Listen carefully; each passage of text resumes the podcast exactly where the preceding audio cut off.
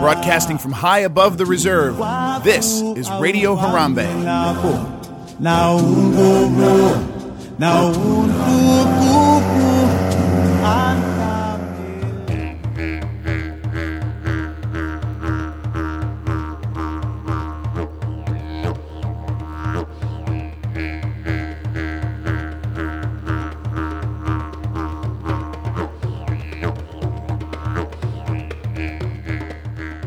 Jumbo, everyone, and thank you as always for tuning in to Radio Harambe. I'm Dave McBride, broadcasting from the Radio Harambe studios. And uh, joining me in just a few minutes is going to be Safari Mike, and we have a special guest who we're going to be talking to today. This is going to be the first part of a two part podcast, two podcast part interview. I don't know how you say that right, uh, with the great Joe Rohde. Uh, today, we're going to talk mostly about his what we call his origin story, how he got to be where he is in Disney, and uh, the things that made Joe who he is, and therefore made the animal kingdom what it is. And then in the next part, we're going to talk a little bit more about Joe the Explorer. We're going to cover both of those topics within each section here, so you can hear a little bit of exploring, a little bit of Animal Kingdom in each half. But that's sort of the uh, how I broke it up here as best I possibly could. I want to remind you before we go to this to uh, join us on Facebook and Twitter at Radio Harambe. You can find Mike uh, on Twitter at Jumbo Everyone. You can also follow us on Instagram at Disney's Animal Kingdom. And please feel free to rate and review us on Apple Podcasts or wherever you get your shows. And if you have any questions you want to send directly to us, you can do so. JumboEveryone at gmail.com.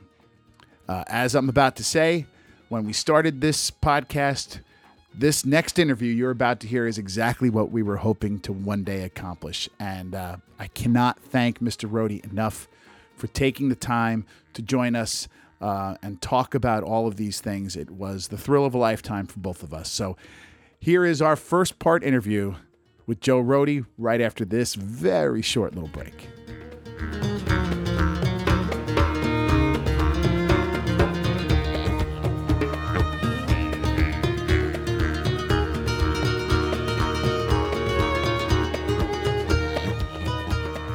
Well, Mike, I think however many years ago, this is the entire reason why we started this podcast. What is about what is about to happen here on this episode. Uh, joining us now is Joe Rohde. Mr. Rohde, you need no further introduction than that, but thank you so much for joining us for one thing. Sure, my pleasure, guys. Now, the, what we wanted to start, we got a whole lot to, to talk about, but I want what when we had Nadi Gabashi on recently, who is the singer for the Burudika band, um, and I said to him what I'm going to say to you.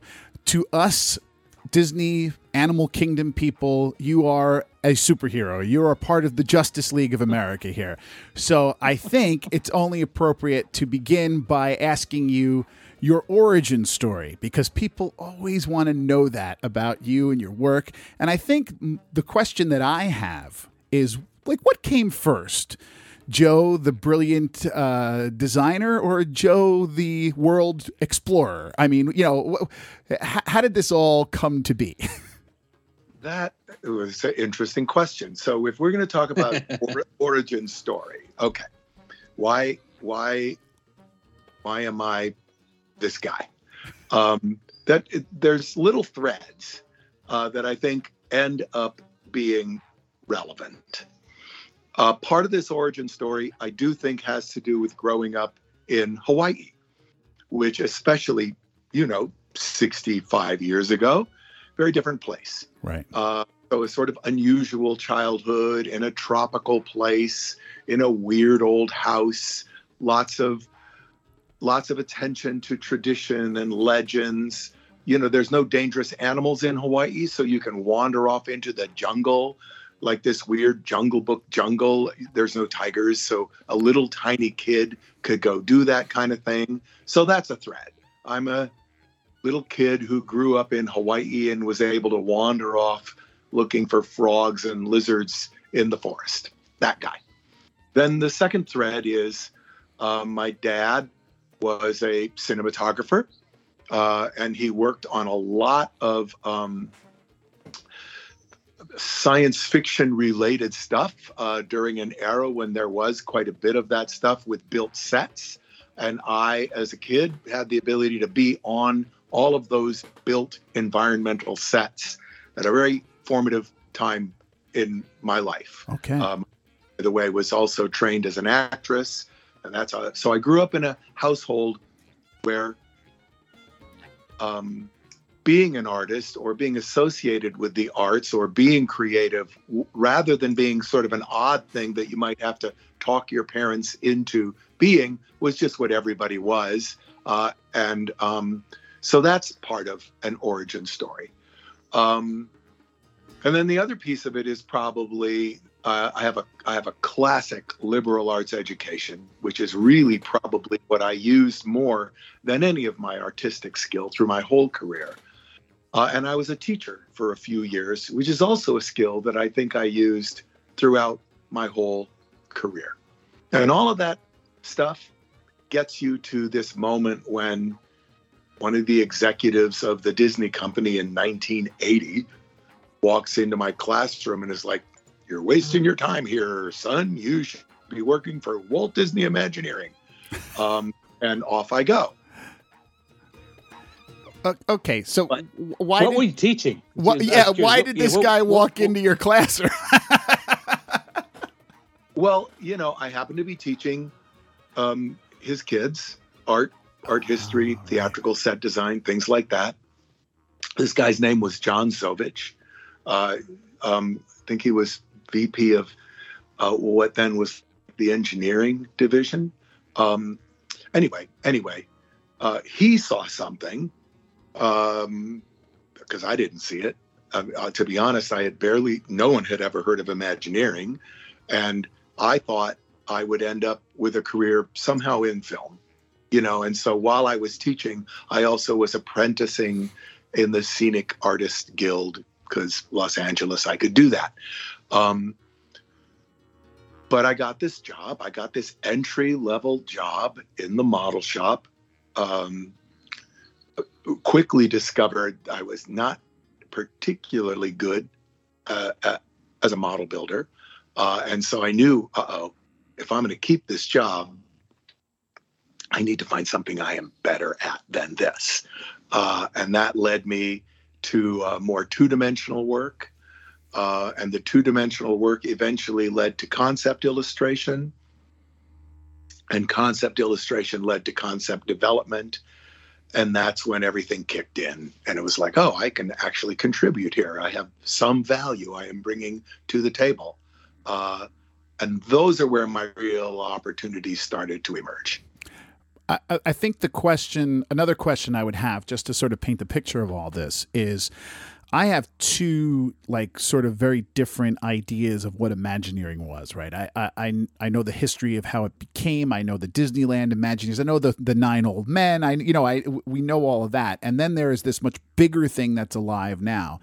In 1980, when you guys stepped in to do Epcot, um, what was it like? I mean, what what what was what was Imagineering like? What was the walking in from a teaching job to this to this Yeah. Profession? What what must have that been like? It was really very exciting on the one hand because it was bustling. I mean, by 1980, stuff is happening. You know, they're starting to build the big model of the Epcot, uh, the model, the big model of the whole park, which is like the size of Yeah, you know, way somebody's living room, this giant model in the middle of the model shop. Many other models, physical models, are well along the way. Everybody in the building is working, working, working on this kind of stuff. Lots of people. I didn't um, necessarily recognize the how famous some of these people that were walking past me every day were. really. Uh, but I in fairly early with Herb Ryman um, and ended up, you know, at his house talking with him all the time. Um, he was one of the people that was really inside the circle that I was working on. It was it was more loosely organized, I think, back then, more crossover uh, skills because it was a smaller place. Um, I mean, you know, it was only a couple buildings that people were in, but it was still a lot of people. It wasn't small, uh, especially then because of all the work going on. So, so there was this exciting atmosphere, and then for me personally, it's super intimidating because everybody's pretty highly skilled. I mean, the models they were building as model builders were far beyond anything I had built as a set designer. Um, you know, the illustrators were like film industry level illustrators who had been brought from the film industry. And, and one thing that I think people nowadays it's very hard for people to get into their head is there there's nobody not a person who identifies themselves as a theme park designer. There is no such thing. There are only professionals come from all over the place with professional backgrounds who have assembled themselves to work on a theme park. But no one has the title theme park designer. There isn't, in a sense, any such thing yet. That title and that idea is an invention of academic training uh, and schools that start, you know, 10 years later almost training people to be able to do this. But these people were art directors, production designers, interior designers, landscape designers. They were the skill that they brought uh, to the mission.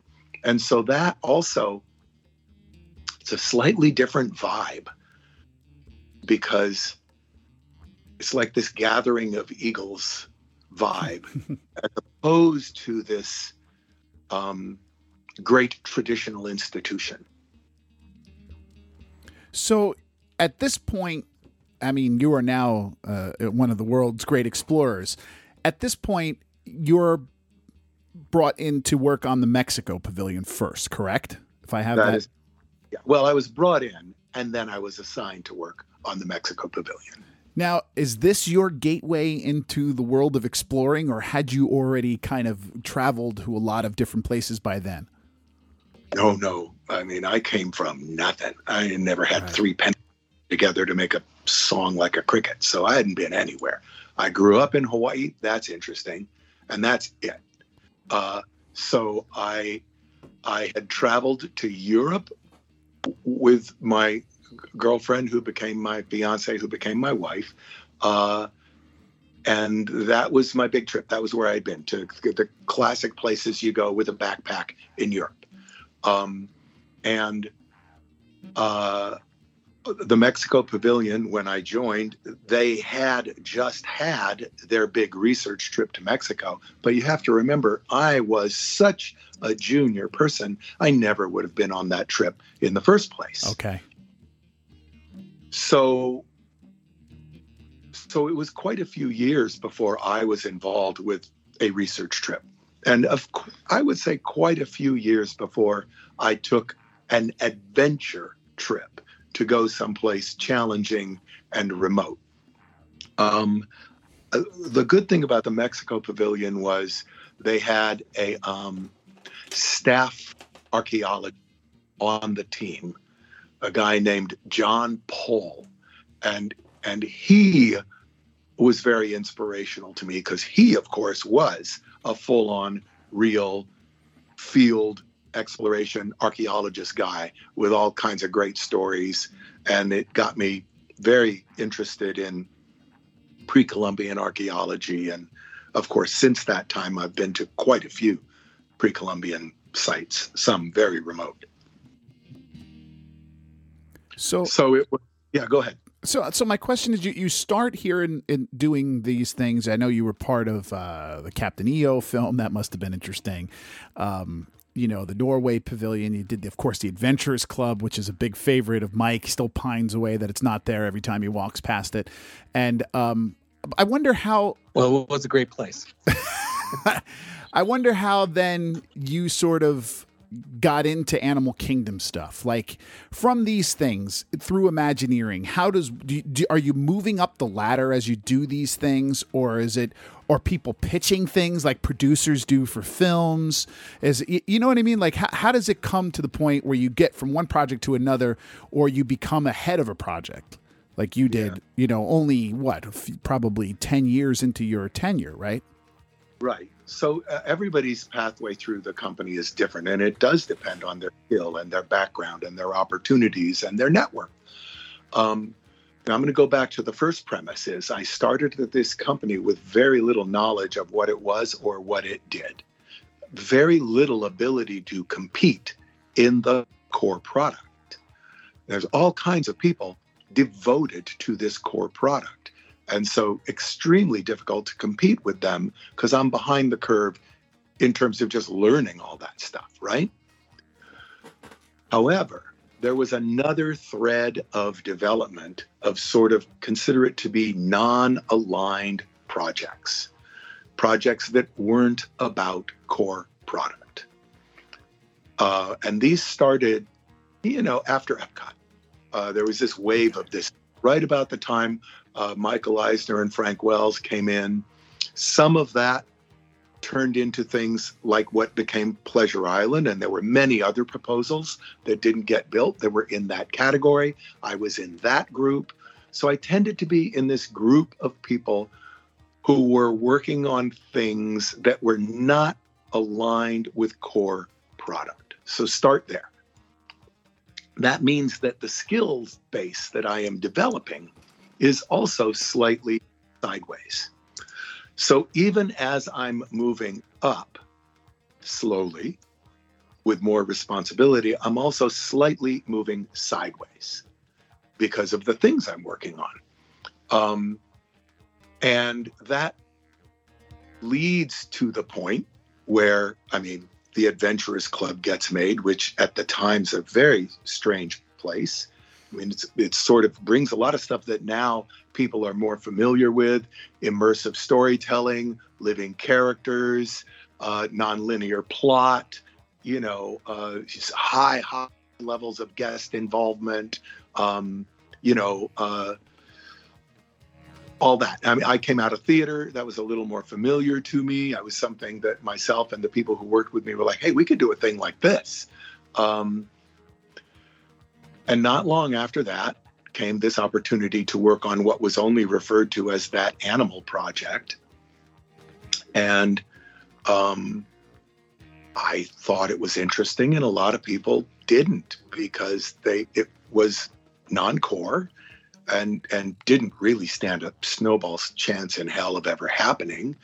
Um, or they never would have given it to a person as junior as myself uh, in the first place. Now I had by that time some reputation as a thoughtful, intelligent person who could get something done. But, you know, the budget for the Adventures Club is probably less than the overall lighting budget for Animal Kingdom. uh, so, so really, I think I was able to take it on because because it was such a dark horse outlier and so there's little harm done in giving it to this junior designer who put together a team of other rather unknown junior designers uh, to examine the idea to see. It really, I think at the beginning, it had more to do with let's see what these young people can do, not let's see whether we're going to build this park. You know what I mean? Almost like yes. a workshop um, and then it took on momentum, and lo and behold, it got done. Mm-hmm. And that process is what really, if we're talking about an origin story, back to origin story, that's the origin of how everything else ever happened. It's that moment when it looked like, oh, hey, they're going to do this. Was that around the time of the? You, you, hear the famous story where you brought a tiger into a meeting. is that is that the is that the point where you know we you thought this was really going to happen? No, no, that's much earlier. Okay. That was just to get permission to work on it for another year. okay. okay, before we before I get into before I let Mike loose on the Animal Kingdom stuff, I got one little just thing I want to back up a bit on pleasure on uh, on the Adventurers Club. I find it fascinating that somebody who would end up in the Explorers Club um, would start one of his first projects being this Adventurers Club thing, which, boy, for those of us who've never been in the Explorers Club, this is what I imagine it looks like. so, I mean, was there always this this um, yearn in you? There's always this feel for you to want to be able to to um, you know explore, to go and see different things, go adventure like these guys did in this crazy adventurers club. I mean, what was the what was the what was the inspiration so many, behind that? You know? Yeah, so many levels. There's so many levels to this answer. So if we're going to talk about this, we'll talk for a few minutes about this. Okay. So the Adventurers Club did not start out as an adventurers club. It was the core premise was that it was going to be a kind of magic club. And that the adventure aspect was kind of a art directorial gloss over the top of it. And it mutated into a kind of comedy improv club during design because the magic part if you think back, there were all these weird little magic tricks in the club. Didn't right wasn't as yeah. Um. So. So there's that. Now, I have always been an avid student of natural history, of history, of anthropology, of archaeology, paleontology. I read constantly. I I know people who are in these fields. Um, so I brought that level of knowledge to the club. Like we could make a place like that. But if you remember, the Adventurers Club was also a satirical deconstruction of the idea of an explorers club. It was a poke at that whole thing. Right. In a sense, of anti-colonial adventurers club, right? Because all the adventurers are weirdly inept, you know, and uh, they're all, you know, they're all suffering from the curses of the objects that they've brought back, you know, from all over the place. There's a very dark humor in the sort of curatorial aspect of that club and what these things are and where they come from. And people have to remember the Adventurers Club was not necessarily a celebration of adventurers. It was kind of a, a slightly, um, it was a satire, um, but it worked at a different level because it was so strangely real. I mean, many, many, many, many, many of those objects were real. How do I know they're real? Because I found them and I bought them. Um, and then mixed in with them and by the way, some of them came from my old college dorm room. I mean, because there was very little money. Right? like, maybe I can use this statue. You know, how about this like Indian canopy that used to go over my bed in my dorm room? Um, so there's a lot of that too. And then, and then that whole idea. The other thing, and then I'll stop because you know it's gone. The adventure club, as much as it seemed to be about adventure, what made it work was the way in which it was about being a club, belonging, being welcomed in, being folded inside the story, having people actually react to you. You have to remember, and this fed through to Animal Kingdom, that we were playing against the form. We knew that the people who were coming had spent a day in a theme park. And so a day in a theme park is going to bring all kinds of expectations with it. For example, if there's a robotic thing on the wall and it comes to life and it starts talking, it's not talking to me. It's going to deliver some kind of speech. Only in this case, that thing on the wall would come to life. It already knew your name, it knew that you were engaged, it knew that the person sitting next to you was your boyfriend or girlfriend. Um, so you're having a conversation. So that nowadays is no big deal.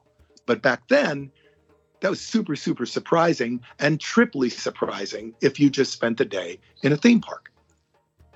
If you spent a day in a theme park, you bring the presumption that the things you are looking at are fantasy things that were made by clever designers in shops and put together uh, to make a fantasy environment. Yet in this place, a whole bunch of that stuff was really, really real, and you could walk right up to it, and it was obviously, obviously real. Um, most things that happened back then in a theme park were scripted, uh, and they did the same thing. You know, for the, that was part of what was appealing about them. And here you had this open-ended improv kind of a script skeleton where the show could move all over the place and suddenly you're involved in it and in the middle of it and you know participating in it. So none of that stuff is a big deal now. Immersive theatrical storytelling is not a big deal now. Um, and you know living characters not a big deal. Um, but back when this was happening especially for people at Walt Disney World, especially people that spent a day in a park, it was really, really a surprising departure. And then on top of that was the way in which you were welcomed in, ceremonially made a member. You could feel like you really were inside. And that's why I think why people liked it so much, because you can go anywhere yeah. and see like masks and statues. I agree. That that is why yeah. I, that's why I liked it. Go ahead, Mike.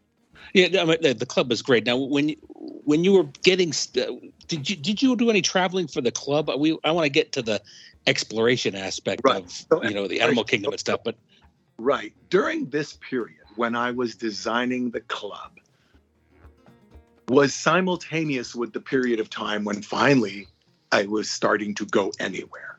Right.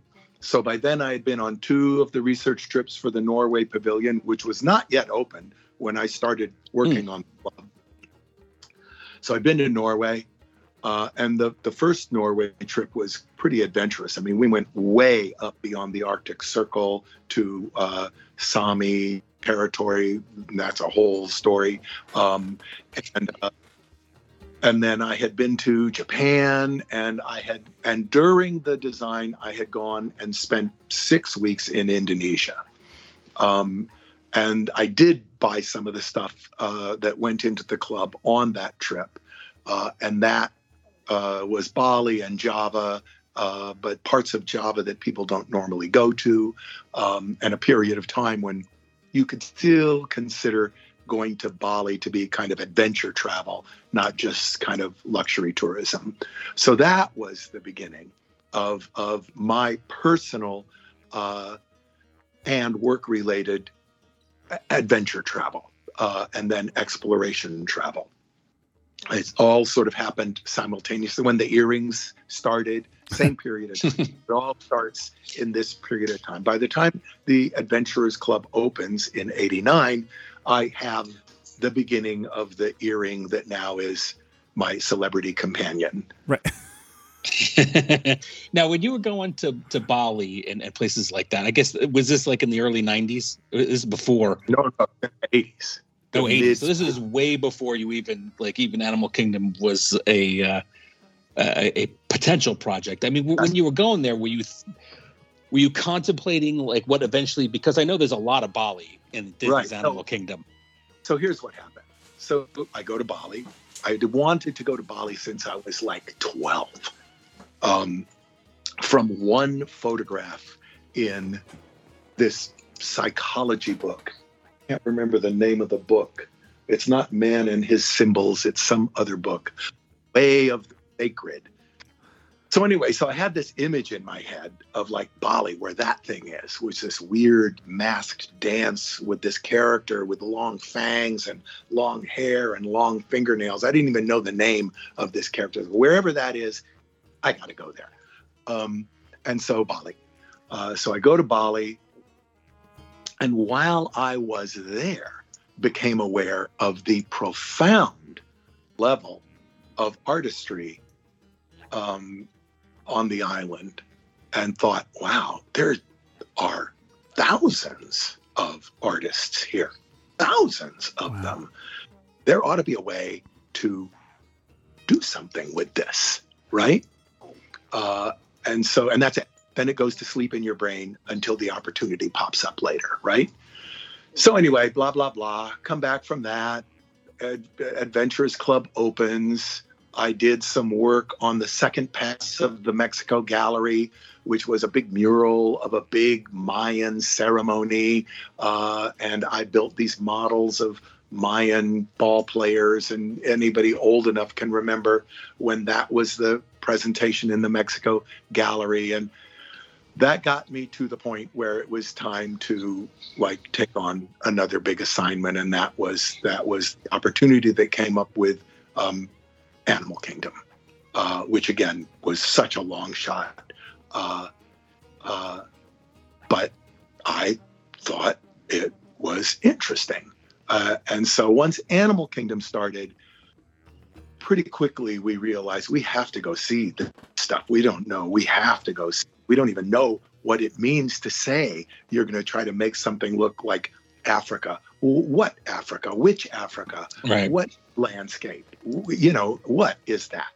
Um, and that's when that set into gear uh, a design that was linked at the beginning to research. Very often, when we would take our research trips, it was more towards the end to gather um, details. But in this case, it's like we don't even we don't know anything.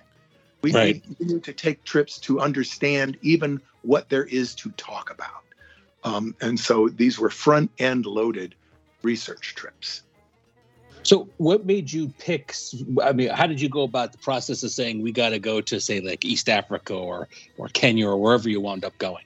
I mean, how, well, that, how did that decision process come about? Right. So you start from anyone who knows how I work. I mean, I work in a very literary pattern. So I'm starting with thematic ideas. What what do we want these animals to even be about? What ideas do we want you to take away from the encounter with these animals and where would that send us? Um, so, you know, we know one of the almost obligations is to get people to understand that animals equal land. When you see an animal, a wild animal, is evidence of the existence of hundreds of acres or hundreds of square miles of land. That's why that animal exists. So there's a link between the animal and land.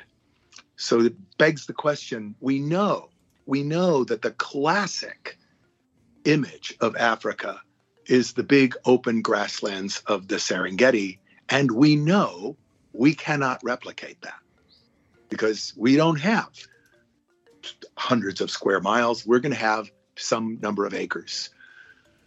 So we need to figure out what other land where you see animals is replicable in that way that is scaled to something that would still look real if you saw it when we do it which will be even smaller than the stuff that we see. And so the first trip which is a long rambling reconnaissance trip to go maybe it's this maybe it's a river canyon maybe the whole thing is one river valley maybe it's a volcanic crater like Ngorongoro.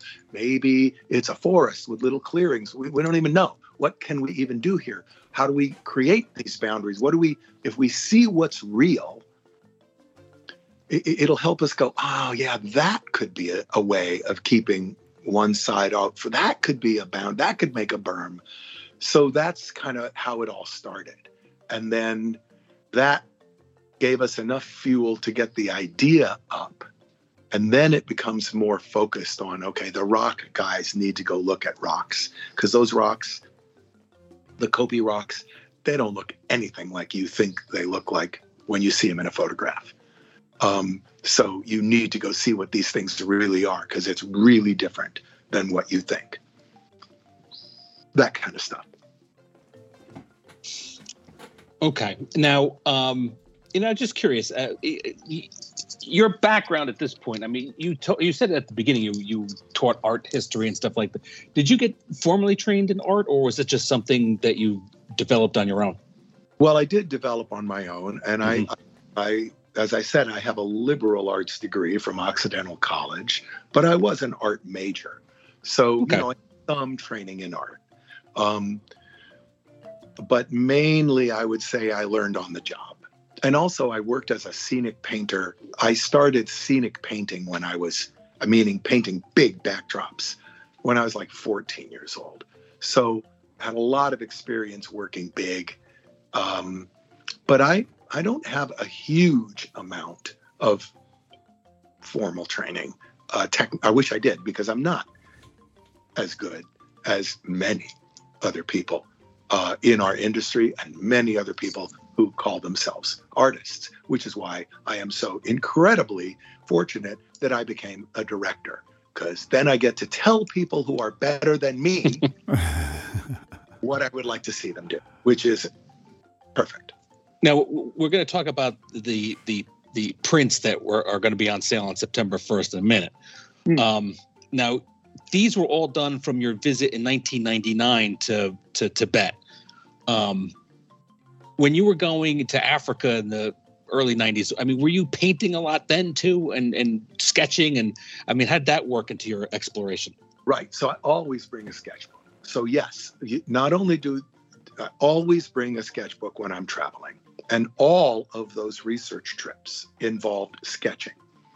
Sketching's a whole sketching. I'm talking about not necessarily executing full scale paintings. Um, very important. It's very important for your memory. Uh, you remember things much more vividly and concretely when you sketch them than when you photograph them. And so, yes, I had sketchbooks going all the way back for trips that we uh, I would be taking notes, taking sketches, and many of those folded into the park. Now, some of those sketches are sketches from my own trips that I took. So there's not a big distinguishing feature between I'm sketching on a research trip that Disney paid for, I'm sketching on a trip that I took, because all the trips I took are also research trips, because that's all I do. I am not a lie on the beach kind of guy. Right. So anywhere I go, it's a research trip. Um, so so these sketches so what's happening now is i'm trying to raise money for the local mm-hmm. uh, community arts workshop in santa barbara um, there's this great you know a lot of times i i, I live in that area now um, a lot of times artists in a place like this are kind of forced way out to the perimeter to um, peripheral areas warehouse districts and they're sort of excluded from access to the middle of town. Um, and even though, you know, Santa Barbara is a very lovely place to be, that doesn't mean that a normal artist who makes their living by making art can afford to be in the middle of that town. So this is a really important part of the community where I live. Um, and they're trying to uh, complete this facility.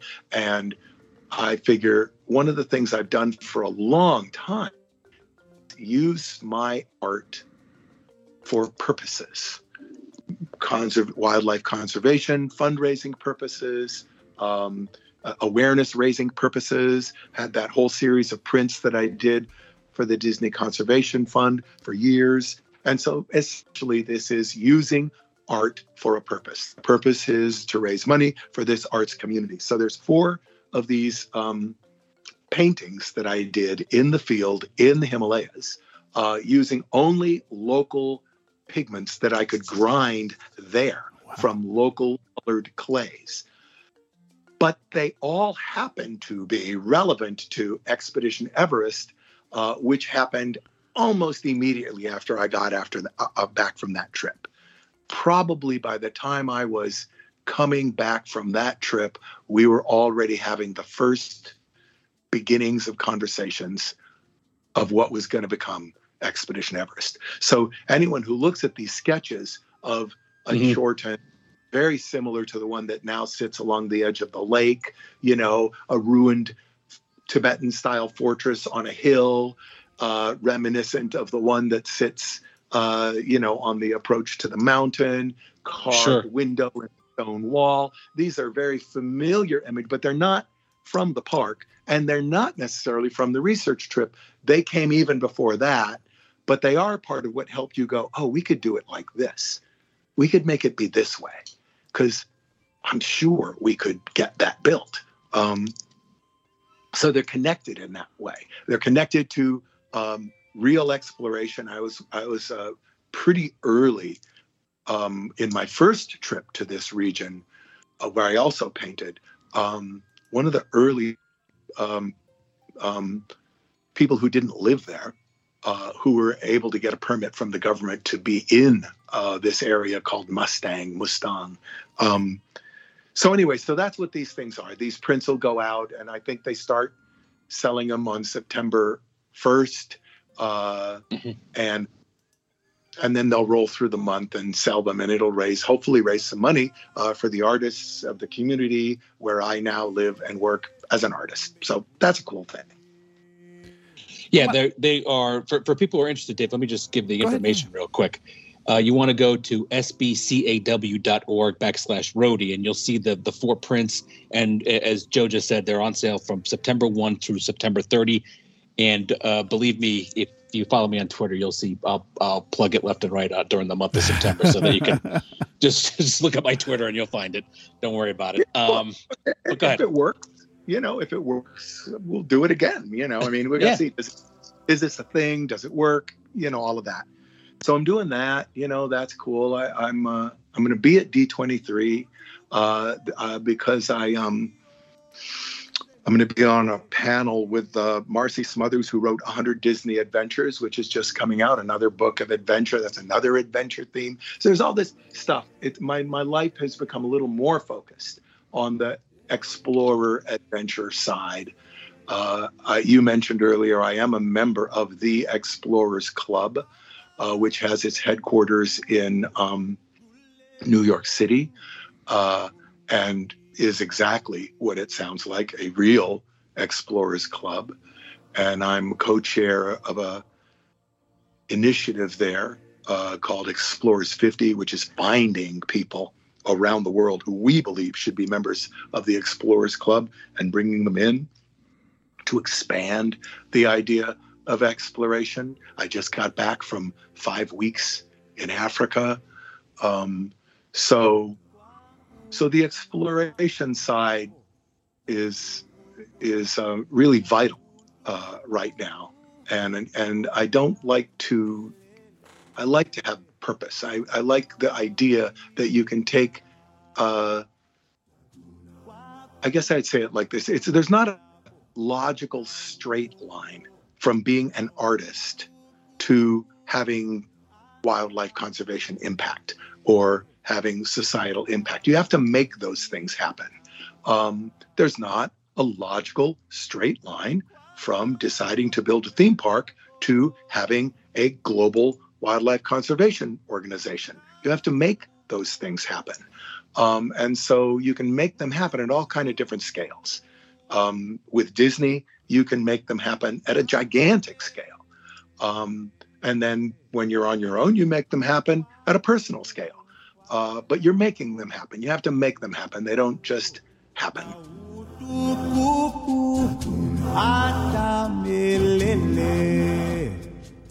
Thanks everyone for joining us. Check your feeds for the next part of this amazing interview with Joe Rohde.